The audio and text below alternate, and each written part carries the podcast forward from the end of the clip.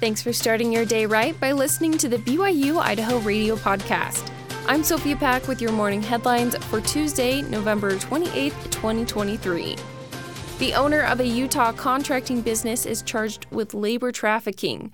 According to KSL, the owner and seven members of a general contracting board in Davis County, Utah, face charges of aggravated human trafficking, which is a first degree felony. Rudy Lars Larson, the founder of Rubicon Contracting in Centerville, is also charged with money laundering.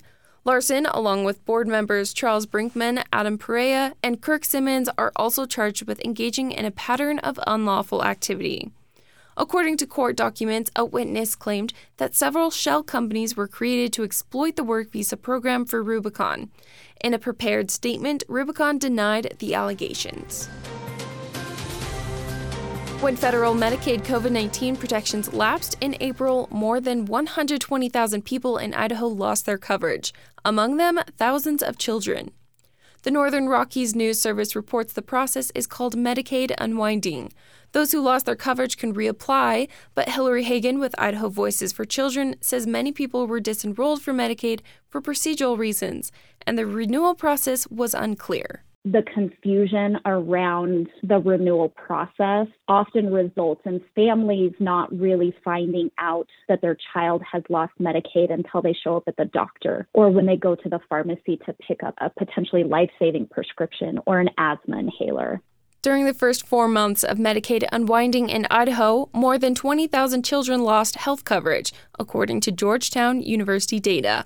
Hagan says consistent health coverage is essential for healthy development, especially for young children.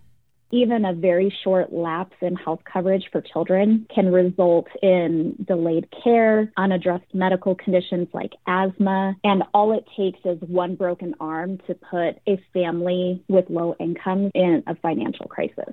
Hagan says policymakers should evaluate why so many children were disenrolled from Medicaid during this process to see where the opportunities are to make improvements to help make things easy to navigate for families so that children don't lose coverage unnecessarily if they're still eligible or have gaps in coverage. Open enrollment through Your Health Idaho for health coverage in 2024 is open through December 15th. The annual First Presidency Christmas devotional for The Church of Jesus Christ of Latter day Saints will be broadcast on Sunday, December 3rd at 6 p.m. The broadcast will include many different ways of celebrating this Christmas season. The program will have leaders from the church speak at the devotional and music by the Tabernacle Choir and Orchestra at Temple Square. You can watch the broadcast on the church's website or the church's YouTube channel, the Gospel Library app, BYU TV, and of course, we'll also broadcast it on BYU Idaho Radio. The church invites people to participate in conversations about the event by using the hashtag ChristmasDevo. Thanks for joining me. These have been your morning headlines for Tuesday, November 28th, 2023. You can catch more news, interviews, and great content on this podcast feed. Just ask Alexa, Google, or Siri to play the latest BYU Idaho radio podcast.